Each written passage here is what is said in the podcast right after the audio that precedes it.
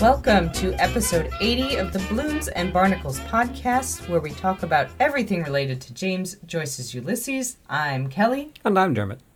How you doing tonight, Dermot? Very good. Good. Very good. I'm happy to be here recording with you again. And today we're going to talk more about Martha Clifford. You might have thought in our last episode we said everything to be said about Martha, but she's very interesting. So, before we get to that, we've got a little bit of business. We are a blog as well as a podcast, and we have a new post up on the blog called The House of Keys. Do you remember what this blog post is about? Tell me what you remember. It's okay if you don't. Something to do with the advert. There's an advert with keys and the keys of heaven, and Uh-huh. there's a man called Keys, and basically, Mr. Joyce is reckoning with our heads again. That's actually a pretty decent explanation of it. Yeah, I go into the symbolism of the Alexander Keyes tea, wine, and spirit merchant advertisement that Mr. Bloom is trying to get renewed in the newspaper. And Dermot did some great artwork for this post.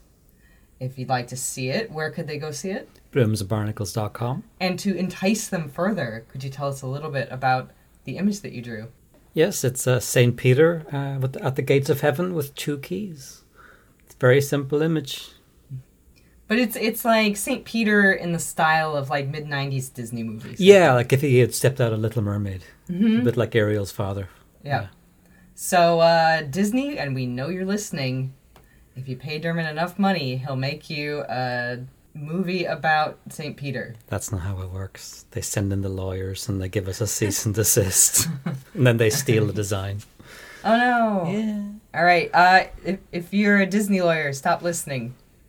Uh, speaking of artwork, Dermot has also done some artwork for this podcast episode. So again, Disney lawyers, please plug your ears while Dermot talks about this. Could you tell us about the artwork for our podcast episode tonight? Yeah, it's Mr. Bloom standing under Clerys clock, which uh, many Dubliners will know, most Irish people will know as a famous uh, romantic meeting point. Many Dubliners will tell tell you that their, that's where their parents met for the first time. Uh, Where will, where will we meet? Under the Clerys clock. That's very nice. Well, if you'd like to see what Dermot's talking about, where could they go to see your artwork? Again, bloomsandbarnacles.com. All right. We have a few shout outs. First of all, we want to thank all of our recurring donors this month. We really appreciate your donations. They help us figuratively keep the lights on. And if someone would like to donate to our podcast, how can they do that? Again, go to our site, bloomsandbarnacles.com. On the upper right, there's a donate button. Click that and give us your money, please. If you'd like to help us in a non monetary fashion, uh, leave us an Apple podcast review. And if you do, we'll read it out on the show.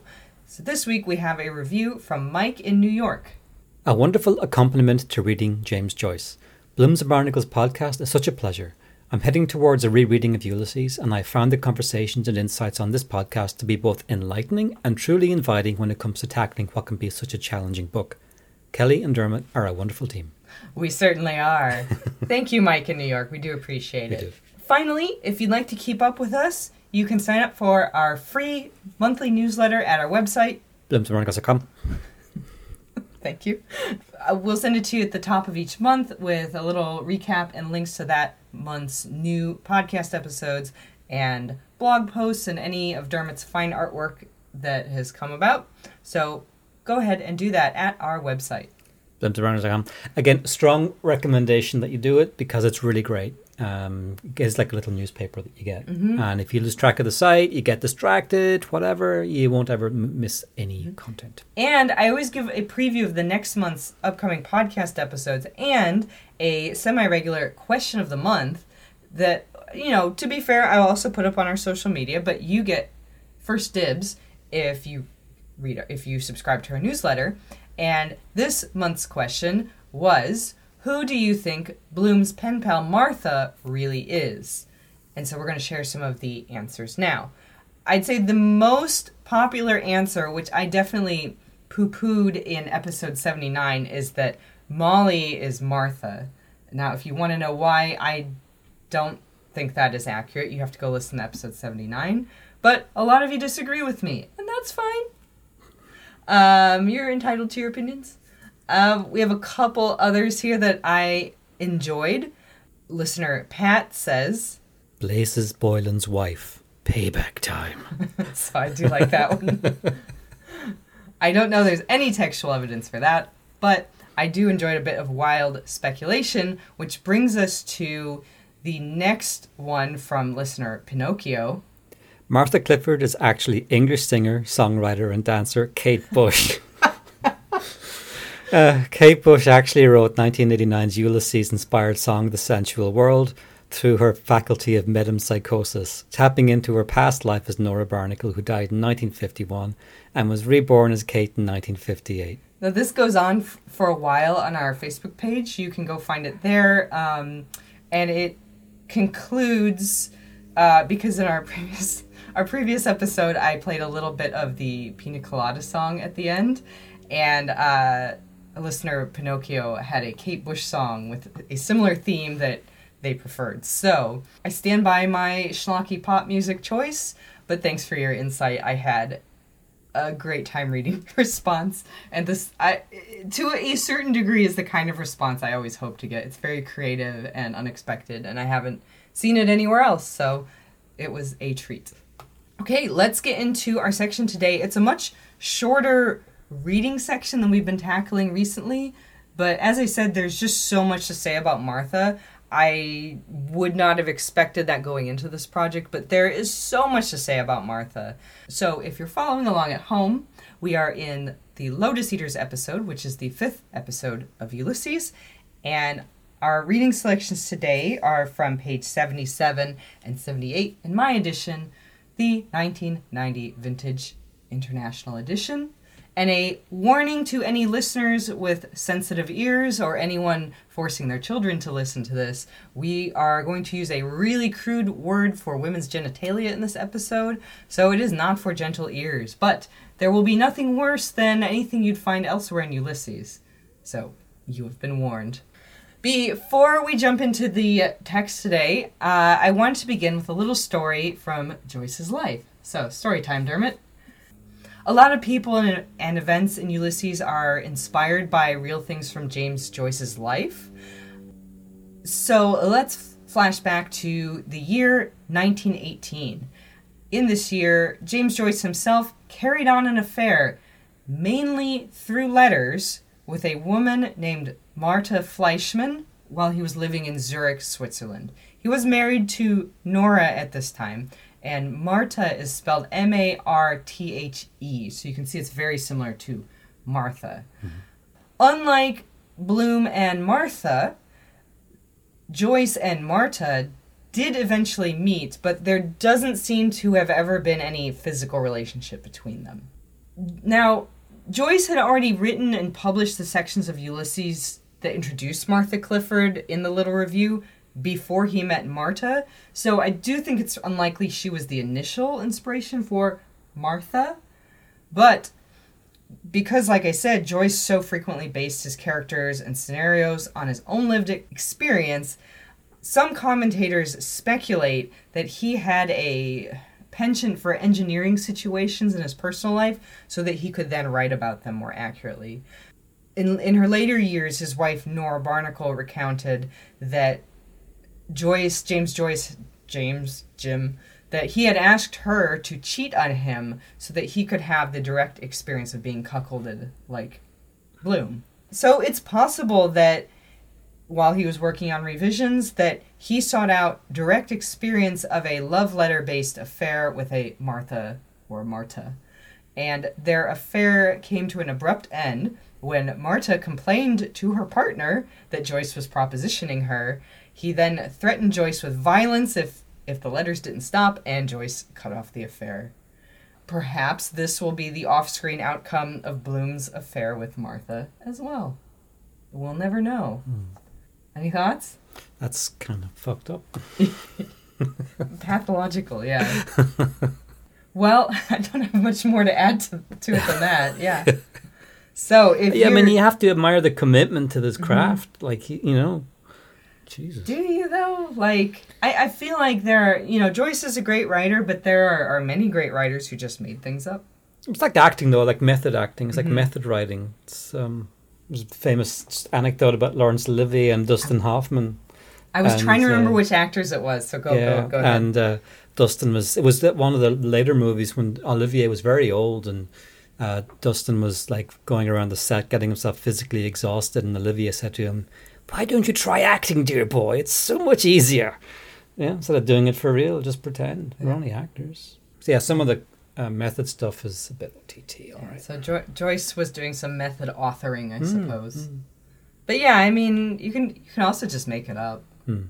Let's move forward and read that letter from Martha to Henry once more. And and don't don't be afraid to be a bit sensual like Kate Bush. You don't have to read it like Kate Bush. Go for it, Dermot. Coming to helium. Dear Henry, I got your last letter to me, and thank you very much for it. I'm sorry you did not like my last letter. Why did you enclose the stamps? I'm awfully angry with you. I do wish I could punish you for that. I called you naughty boy because I do not like that other world. Please tell me, what is the real meaning of that word? Are you not happy in your home, you poor little naughty boy? I do wish I could do something for you. Please tell me what you think of poor me. I often think of the beautiful name you have. Dear Henry, when will we meet? I think of you so often, you have no idea. I have never felt myself so much drawn to a man as you. I feel so bad about. Please, write me a long letter and tell me more. Remember, if you do not, I will punish you. So now you know what I will do to you, you naughty boy. If you do not wrote, oh, how I long to meet you, Henry dear. Do not deny my requests before my patience are exhausted. Then I will tell you all. Goodbye now, naughty darling. I have such a bad headache today, and write by return to your longing Martha. P.S. Do tell me what kind of perfume does your wife use? I want to know. All right, bravo. Okay. Thoughts? Didn't we read this before? We did, but I'm just wondering if on a second pass you have different thoughts or Um, not particularly. stands out? Yeah, nothing different. Um, well, there's everything we spoke about the last time, like the misspellings and everything. But overall, the English is fine. Like you know, she understands the language. It could be, you know, little mental flubs. Person could be writing in a hurry. Mhm. You know, maybe she has a boyfriend and she's like, you know, and didn't want Charles to see me writing this piece of smut. Um, and then I think we spoke before, like the thing about what kind of perfume does your wife use, because she wants to wear the same perfume as Bloom's wife, so that if they do get physical, she he won't be carrying home the smell of another woman. Scent of a woman, as Al Pacino would say, "Ah!" and then scream and roar and win an Oscar. Uh huh. Okay. Well, let's talk about the tone of Martha's letter. hmm I find her tone to be a bit businesslike. hmm Uh, she kind of gets straight to the point. I got your last letter to me, and thank you very much for it. I am sorry you did not like my last letter. Why did you enclose the stamps? Why did you enclose the stamps is not necessarily a line I'd expect to find in a love letter, but there you go. I would also say I don't find her to be overly saccharine or lovey. She focuses instead on some ambiguous tran- transgression that Henry Flowers committed. I am awfully angry with you. You read this way better than me, by the way. I do wish I could punish you for that. I called you naughty boy, etc., etc., right? I do not like that other world. Please tell me what is the real meaning of that word. So she kind of moves quickly from being very businesslike to punitive. hmm And her letter is fairly suggestive, but it's not particularly lusty or passionate, right? Her language is so direct. It's very clear, but it's not particularly evocative. So you can tell she's hinting at, you know, some sexual things, but it's it's you you wouldn't read it in Penthouse. Mm. I've never read a letter in Penthouse. I'm too young. It's also sort of strangely polite and formal. Be, and I feel like she's betraying um, a certain amount of desperation for his affection. She's trying to be like, "Oh, I will punish you, you know, you naughty boy," but she's really, you know, wants something from him bad enough that she doesn't really like, you know, hold that that power very convincingly. She uses please a lot more than you might expect in a, a smutty letter. And yeah, you can kind of see some of this desperation here. I do wish I could do something for you. Please tell me what you think of poor me. I often think of your beautiful name. And that's kind of like a few lines separated from I will punish you, you naughty little boy. Right? It's just there's just some pretty dramatic shifts in tone. And she does kind of slide between, you know, being dominant, write me a long letter, tell me more, and if you do not, I will punish you, and then this more submissive tone of, oh, how I long to meet you, do not deny my request, right? So she's kind of all over the place. Mm-hmm. For Bloom, I don't think he cares about any of this. He doesn't care about the, the bad grammar of spelling, the weird tonal shifts, the the odd formalities and the desperation. It's kind of enough for him that she just responded at all because it means she hasn't written him off entirely, right? And the paragraph just before this, he thinks A flower. I think it's a, a yellow flower with flattened petals. Not annoyed then. So he has reason to believe that she might have been annoyed. And earlier in, in this episode as well, he thinks didn't go too far then. Hmm. So we can reasonably assume that he was kind of pushing boundaries with her. And let's keep in mind the uh, technique of lotus eaters, as Joyce described it in his schema. It is narcissism. So there's a lot of kind of self gratification in this letter right? Yes, it's coming from Martha, from another person, but Bloom is really less concerned with the quality of Martha's prose than with just sustaining her attention.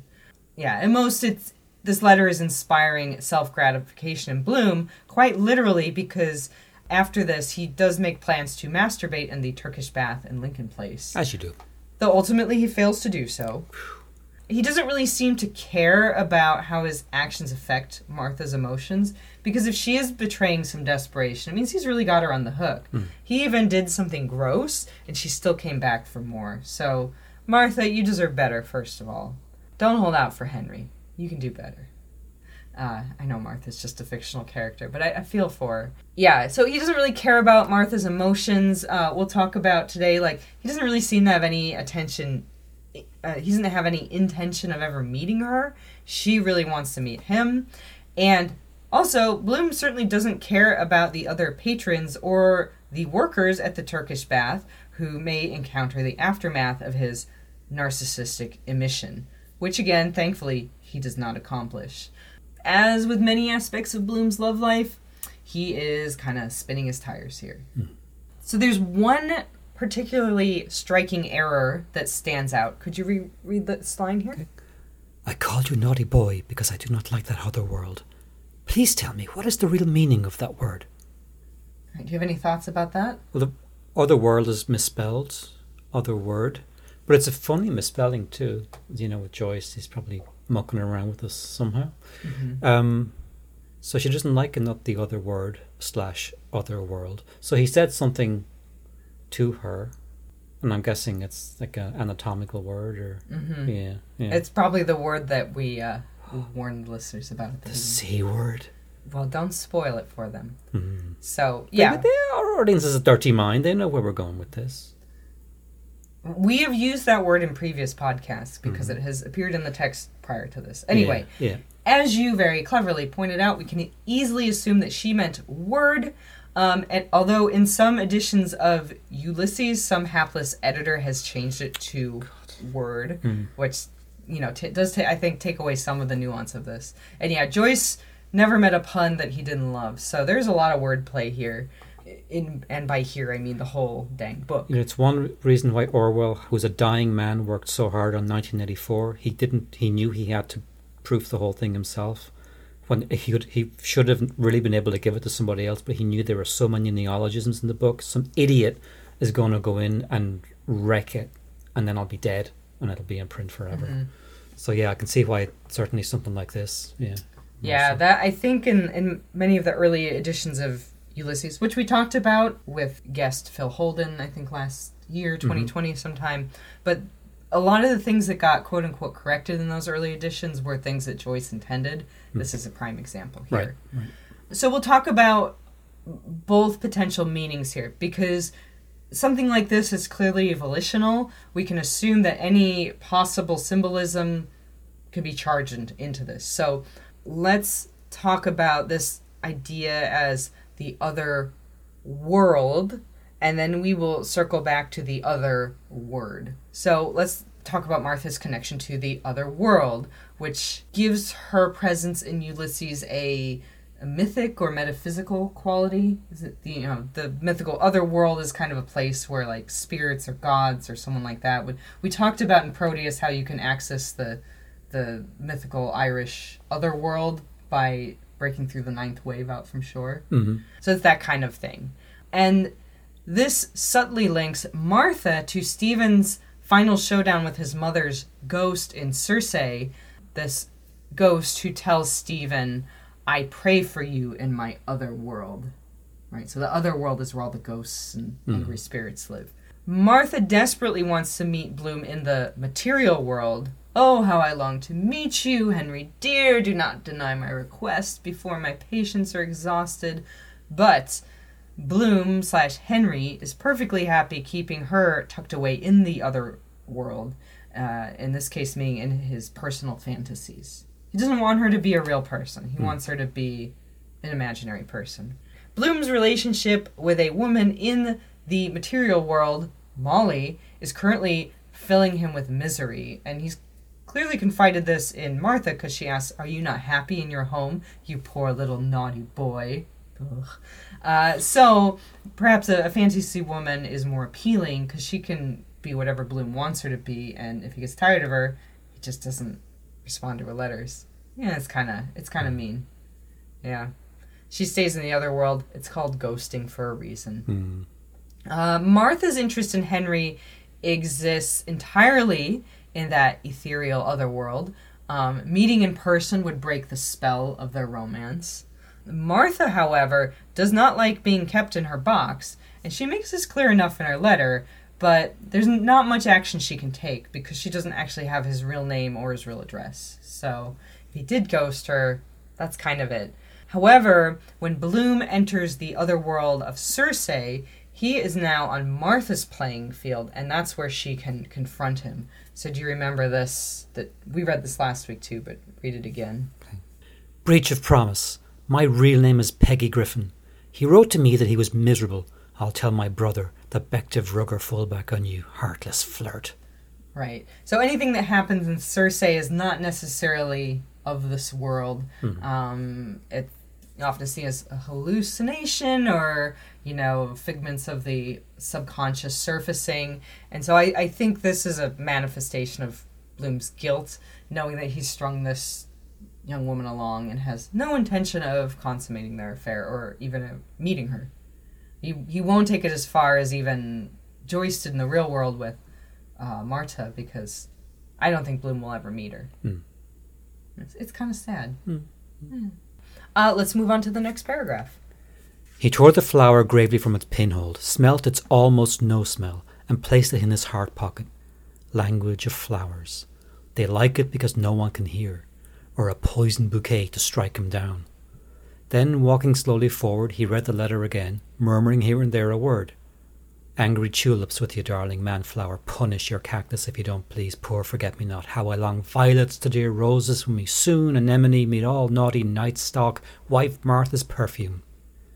Having read it all, he took it from the newspaper and put it back in his side pocket. All right, thoughts about that paragraph? Jesus.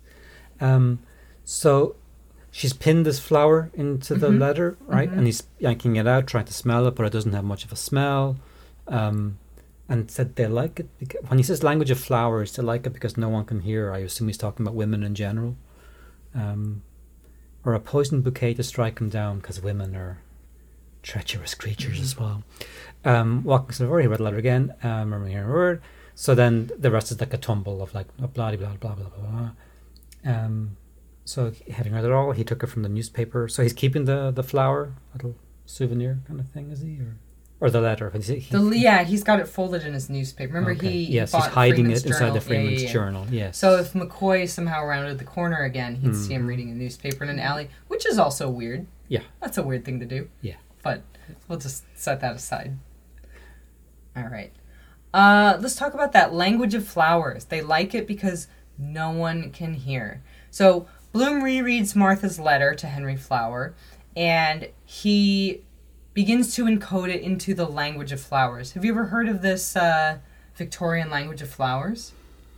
Um, vaguely that like a red means love and the yellow means like familial affection, so on, so on. Is that the kind of thing? Yeah, it's not about? just color though. It's actually different types of, flowers of flowers. have meanings. Oh, okay. Um, right. Despite Henry and Martha's somewhat libertinous correspondence, they live in a very buttoned down and conservative era. hmm It's technically Edwardian. I know it's not Victorian, but the language of flowers comes out of this very conservative Victorian era. That's when it was at its height of popularity. I think it probably would have been kind of passe by 1904, but Okay. doesn't matter. Well, Um, they didn't have emojis yet, anyway. They so- didn't have emojis yet. It was truly a time of privation.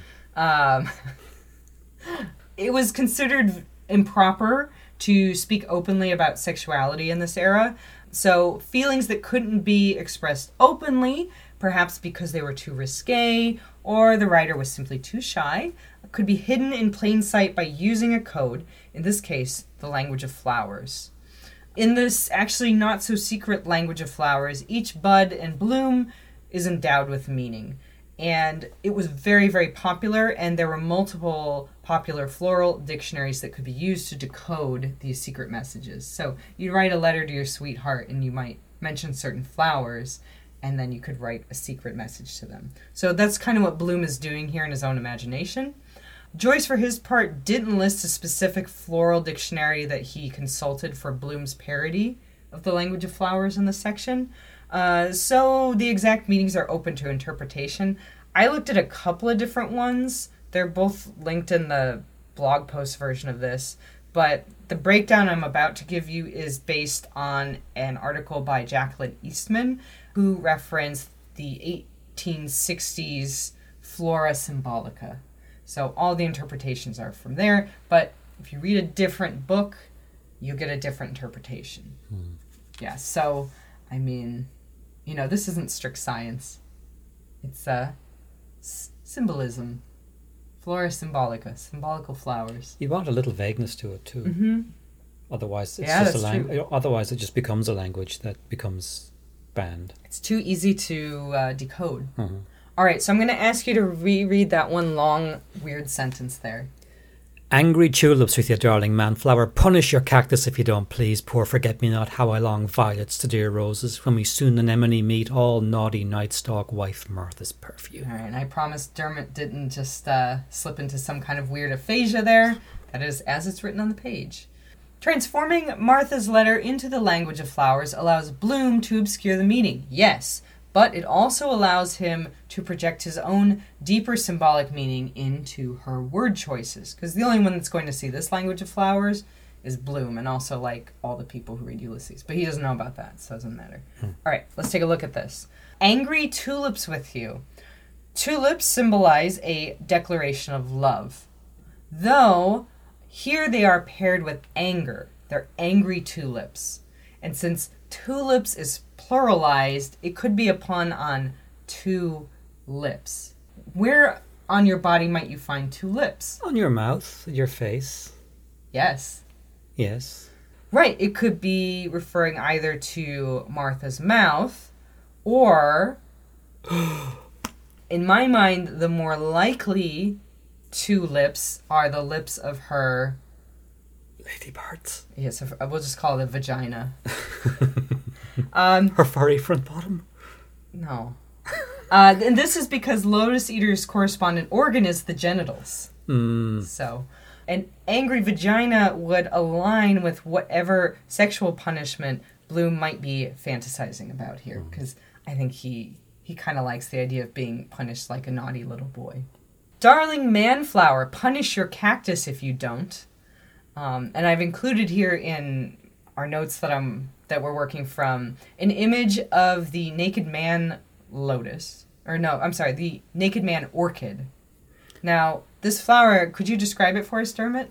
It's obscene. Yeah, it's no, it's very funny. I, I really, listener, um, go to Google And Or ta- go, and- go to or bloomsandbarnacles.com. bloomsandbarnacles.com. It will be in the show notes. And but if you can't find it, I guess, I guess an image search naked man orchid. Naked Man Orchid. Good God, it's very funny. Yeah, Descri- describe it. it's like a little pink man with uh, his legs apart and a little willy between the legs. It has eyes too. two little eyes, and a bonnet of some kind. Yeah, Yeah, that's the, that's the rest of the orchid. Yeah. It really looks like a little naked dude hanging out. it out does. Yeah. yeah.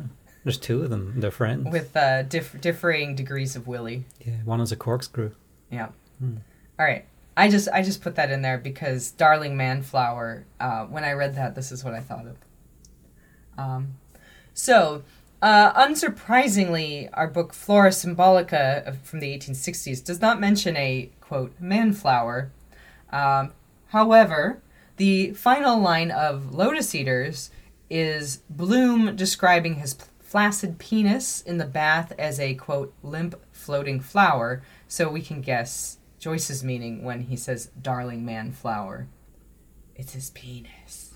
Again, genitals, correspondent organ. I'm not just being gross. Manflower can also symbolize Bloom in his totality, as he is a feminine man in many ways, or a quote, new womanly man, as he's described in Circe. So, Bloom is the manflower. And he's also a man named Bloom, or Henry Flower is a man who's a flower. Hmm. I, I, I think we've got the point. Cactus. Cactus also didn't make it into the floral dictionaries, uh, but I think it can be interpreted as a pricklier phallic symbol as well. Um, there's a Molly connection here, uh, as she recalls there being cactuses in Gibraltar, where she grew up as a young girl.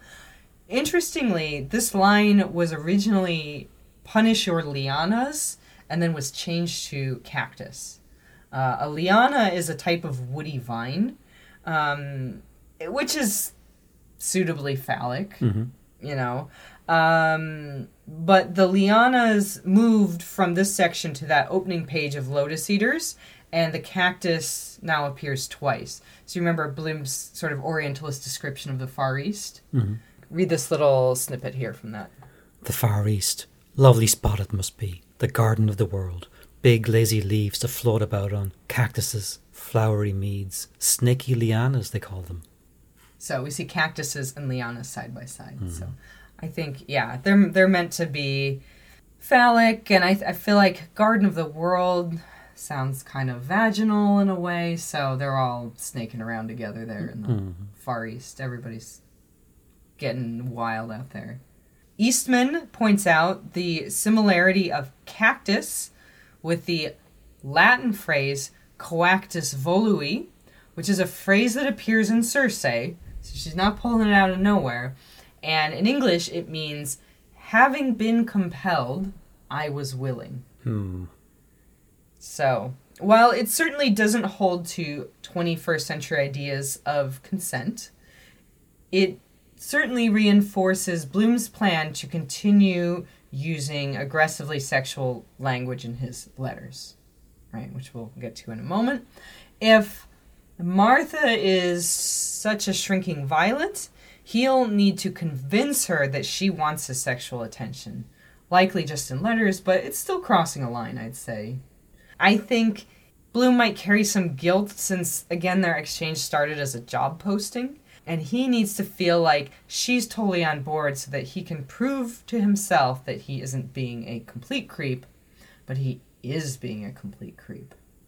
Yeah, it's like a bit of bodice ripping going on there. Mm-hmm.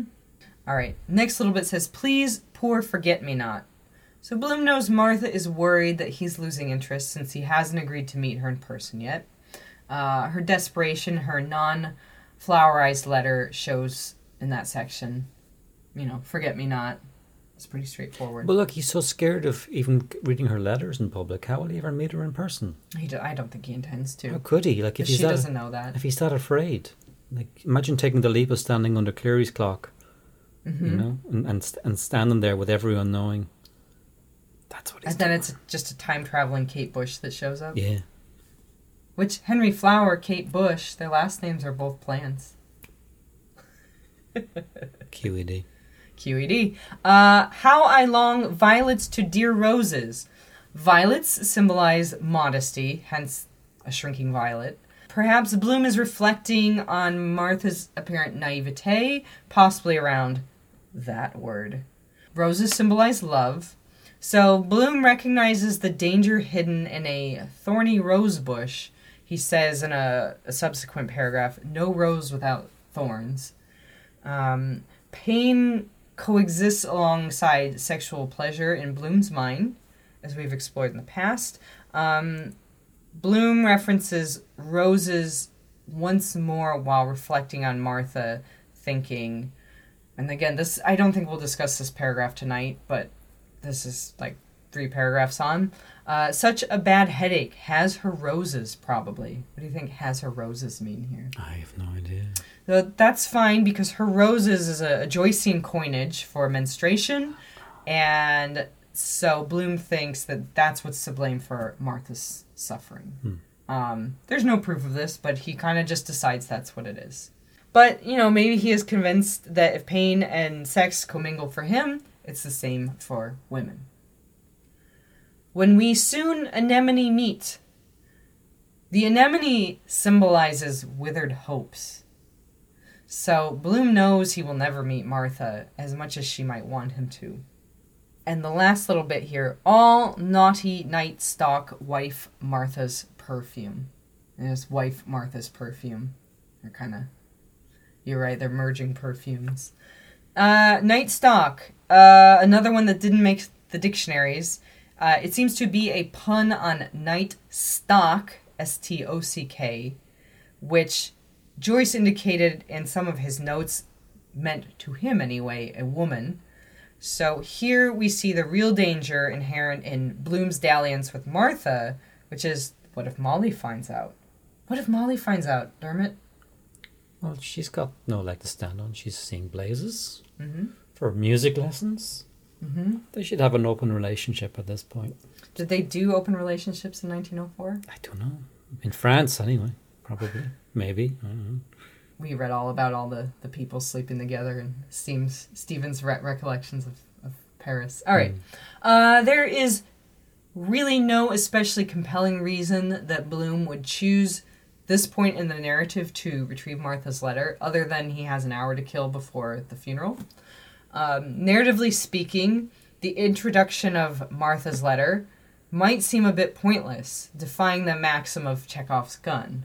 Which what's what's Chekhov's gun? Yeah, if you see a gun in the early part of a play, it's going to be fired by the third act or whatever. Right, so he gets this letter, hmm you know, from a woman who's not his wife. So what would that imply? It's going to have a physical encounter with her. Or that Molly will find, Find it. it, and all Yeah. hell will break loose. But uh, though this loaded weapon, a clear path to revenge Mhm. against an unfaithful spouse, Molly, because he kind of knows what's going on there, presents itself to Bloom. Uh, he kind of never pulls the trigger on it, right? Because, like you said, he could be like, haha, I'm also corresponding with someone with a bold hand. She's, you know, she's a typist, so I guess not. But, you know, he could use this as revenge against Molly Mhm. right? You say you have no leg to stand on, you know, or he, she could find it by accident, and there's a big kerfuffle. But the knowledge that he could detonate this bomb or fire this weapon, not to belabor the metaphor too much, this allows him to sort of grasp for power and reclaim his masculinity.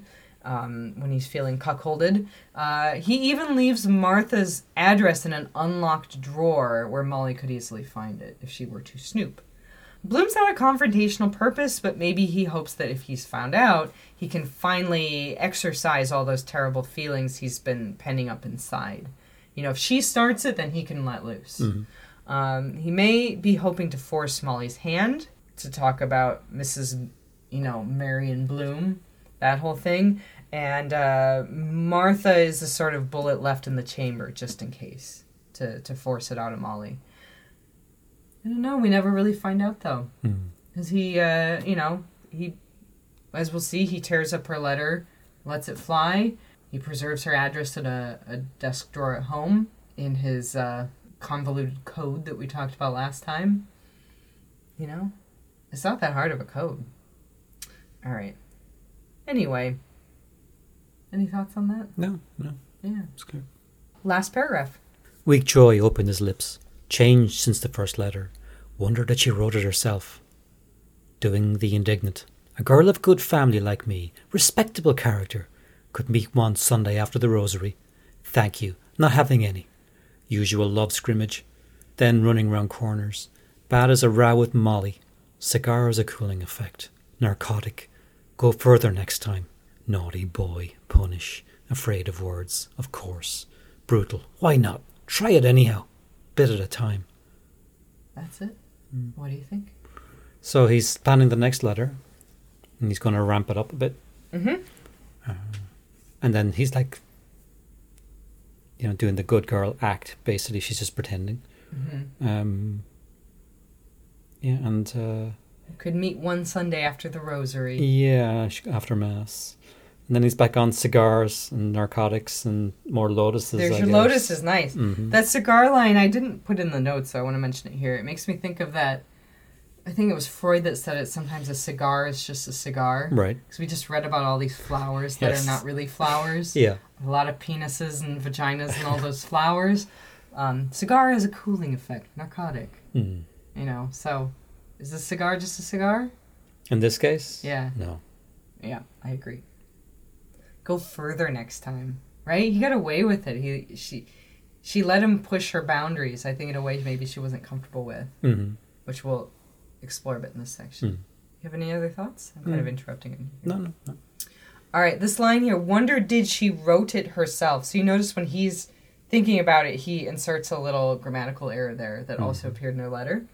So some commentators believe that Martha's letter is a pastiche of letters that Nora Barnacle wrote to James Joyce, as Nora's grammar was far from perfect.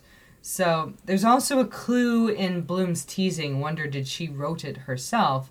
So I guess the story goes that Joyce once received a very uncharacteristically poetic letter from Nora, and when he pressed her about it, she revealed that she had copied it from a book, which I actually think is kind of sweet. Yeah. There's no Google in those days, so he couldn't just uh, look it up.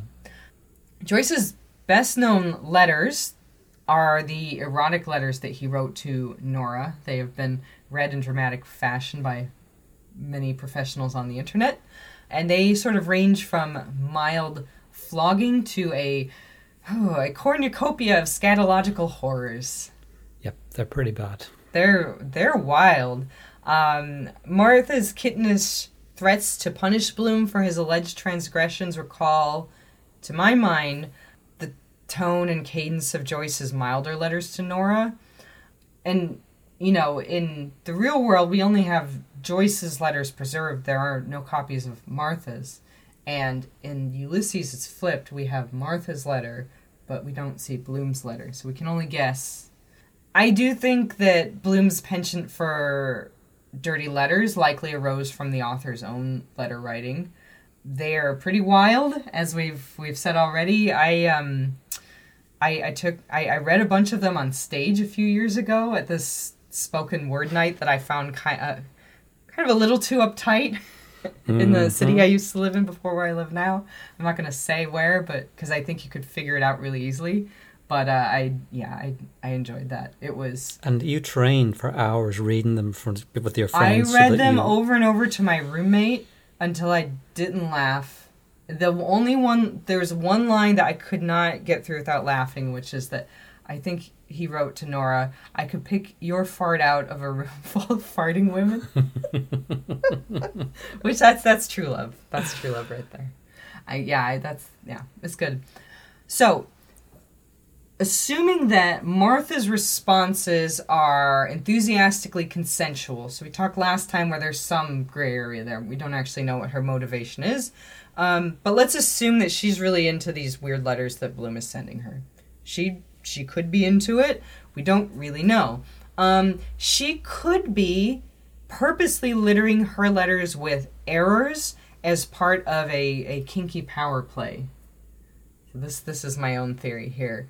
Perhaps they are the punishment that she's threatening as they mar the clean, clear copy that a quote gentleman in literary work might require from a smart lady typist.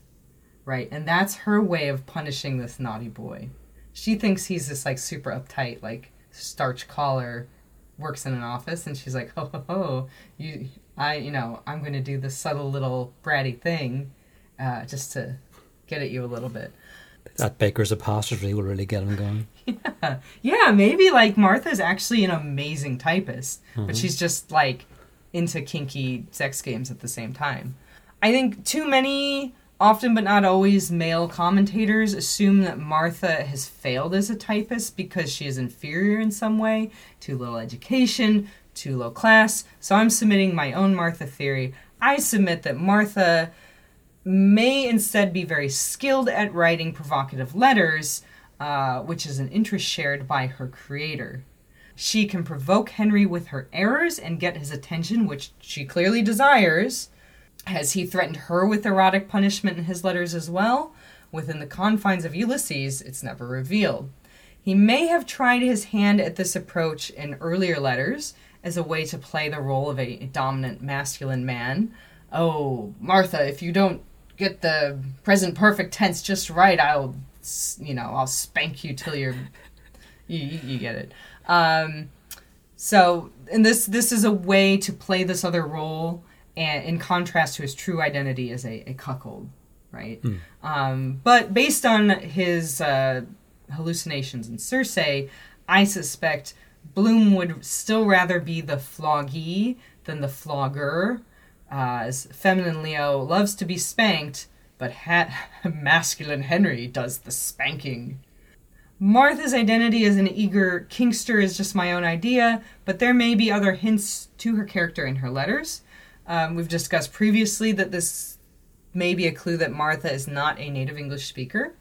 Um, Joyce worked for years in continental Europe as an English as a second language teacher, so it seems possible that he could have been inspired by the writing of his students during those years to plant some peculiar errors errors in Martha's letter.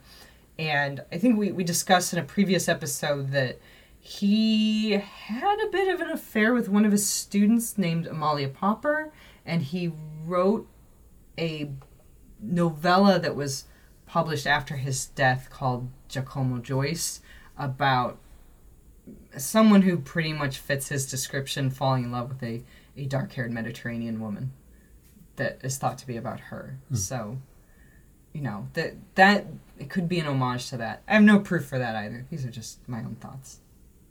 Any thoughts on my thoughts? No, it sound good. All right. Uh, so Mar- uh, Bloom recalls Go further next time. Naughty boy. Punish. Afraid of words, of course. Brutal. Why not? Try it anyhow. A bit at a time. So we talked about what is that other world. Let's talk about what is that other word. Um, it has to be a word that Martha doesn't recognize, as she politely demands.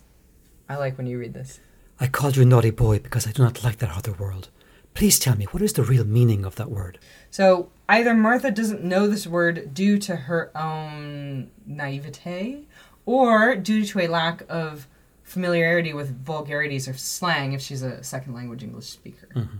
Um, in either case, we do have some proof that this is probably Bloom's routine with women because in Penelope, the 18th episode, Molly notes that Bloom tried the same trick out on her. Then you wrote me that letter with all those words in it. How could he have the face to any woman after his company manners, making it so awkward after when we met, asking me, Have I offended you? Yeah, so he he, did, he clearly did the same thing, hmm. right? Bloom uses crude language to push boundaries and sees where it takes him. Hmm. Molly let it slide. She married the guy.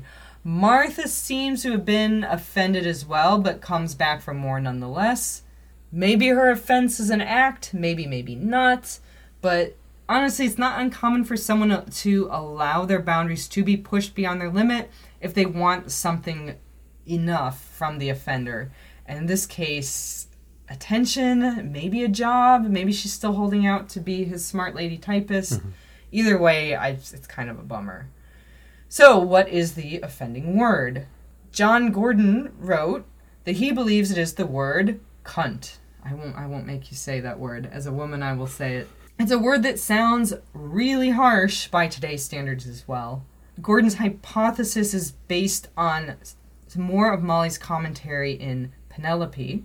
If I knew what it meant, of course I had to say no for form's sake. Don't understand you, I said. And wasn't it natural so? It's of course it used to be written up with a picture of a woman's on that wall in Gibraltar with that word I couldn't find anywhere. So you get what she's saying here? Hmm. I think it could be vagina, though.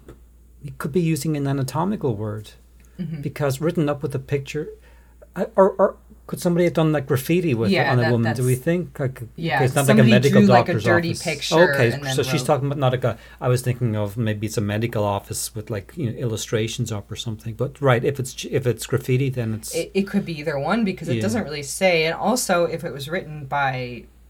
Well, I guess there are a lot of English people in Gibraltar, right? Yeah. well, if it was, oh yeah yeah. yeah. if it was Gibraltar, wouldn't it be in Spanish? But there are a lot of Mm, English soldiers there, so. yeah.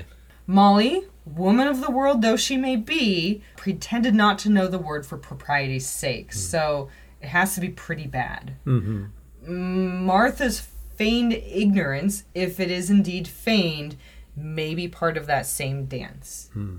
Or she just doesn't know the word because it's just, if you're, you're learning a second language, that might not be the first word that you learn. Gordon finds the evidence for cunt being the other word in this passage, um, noting Molly's memory of, quote, a picture of a woman's on that wall, coupled with the word couldn't, which is an anagram of old cunt. Hmm. And Joyce loved anagrams as much as he loved puns and um, sexy farts. So that's possible.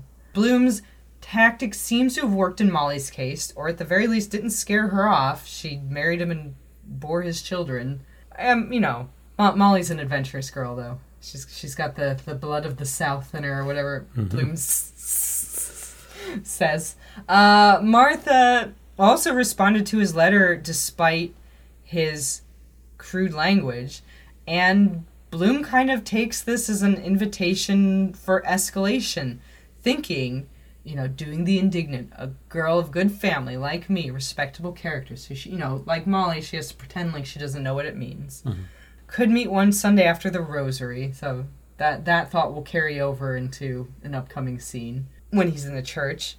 Oh, thank you. Not having any usual love scrimmage, right? She's playing hard to get. She's playing the good girl.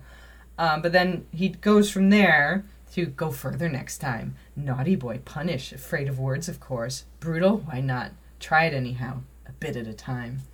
It's like, oh, Bloom. That's that's gross. but I mean, He's not going to end up in the friend zone. That's he's not sure. he's not going to end up. No, no, he's uh, very forthright Yeah. with his filth. All right. Do you have any closing thoughts on this? No, no, it seems seems good. Yeah. Do you think do you think this would be an effective way to woo a woman?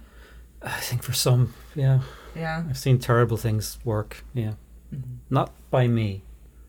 You're very genteel, I am. That's that's why I'm also not much of a history compared to some people who I've seen. Like people pull this kind of crap and it works, and it's, you just you just sit back and you go, the human race is doomed. We are all doomed. It's TikTok. There, there can be some fun to a, a you know a bit of body back and forth. Banter's fine, but no, I've I've seen people pull like the worst pickup artist tricks, and Mm. I've seen them work, and and you just go, God damn. What's the, what's the worst pickup line you've ever heard used or um, used yourself? I don't I don't hang out to hear pickup words.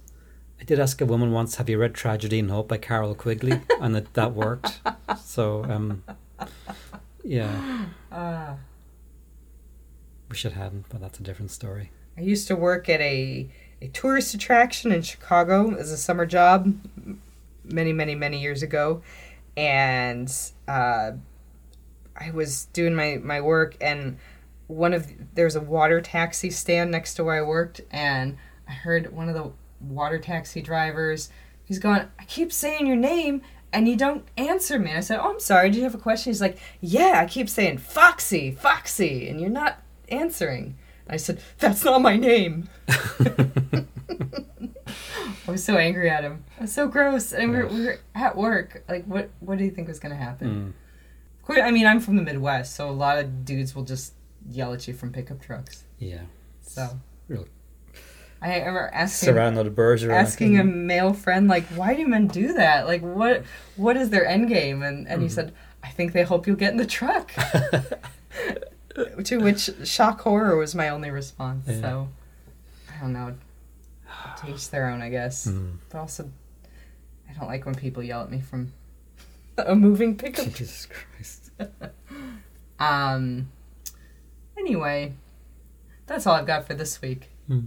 So that that's my closing thought. Don't yell at women from moving pickup trucks. Yeah. Which. all right. On that note, we'll see you in two weeks. See you then. Bye. Bye.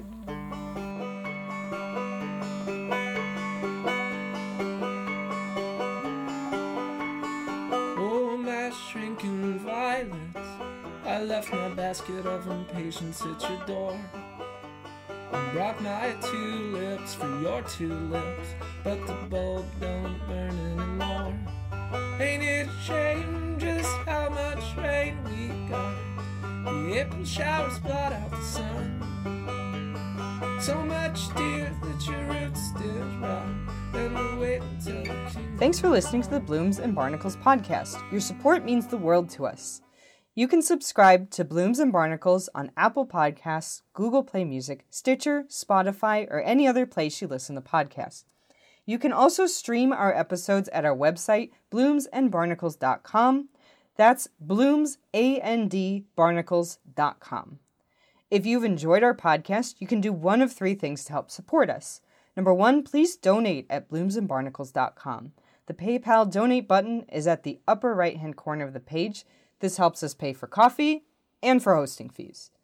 Two, rate and review us on Apple Podcasts or the podcast app of your choice. This helps more people find our show. And three, share us with a friend who you think would enjoy Blooms and Barnacles. Blooms and Barnacles is also a blog. We post new articles and original artwork semi regularly at bloomsandbarnacles.com. Never miss an update by following us on social media. Search for our group Blooms and Barnacles Podcast on Facebook or follow us on Twitter at BarnacleCast. You can also send us an email at bloomsandbarnacles at gmail.com. That's blooms, A-N-D, barnacles at gmail.com. We met some of our favorite podcast friends through random emails and social media DMs. We'd love to hear from you too, so don't be afraid to shoot us a message anytime. We'll be back in your feed in two weeks. Bye for now.